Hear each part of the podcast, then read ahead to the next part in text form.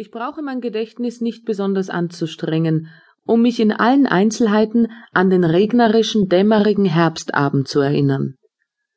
Ich stehe mit meinem Vater in einer der belebten Straßen Moskaus und fühle, wie sich meiner allmählich eine eigentümliche Krankheit bemächtigt.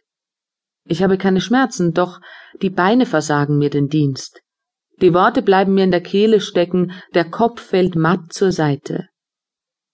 Allem Anschein nach muss ich sofort umsinken und das Bewusstsein verlieren.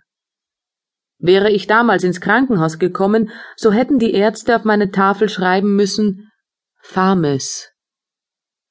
Eine Krankheit, die es in medizinischen Lehrbüchern nicht gibt.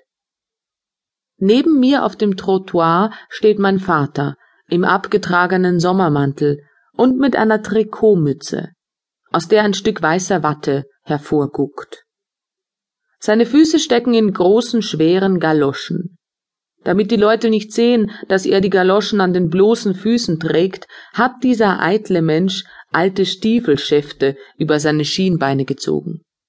Dieser arme, etwas einfältige Sonderling, den ich umso lieber habe, je zerrissener und schmutziger sein stutzerhafter Sommermantel wird, kam vor fünf Monaten in die Hauptstadt, um eine Stellung als Schreiber zu suchen.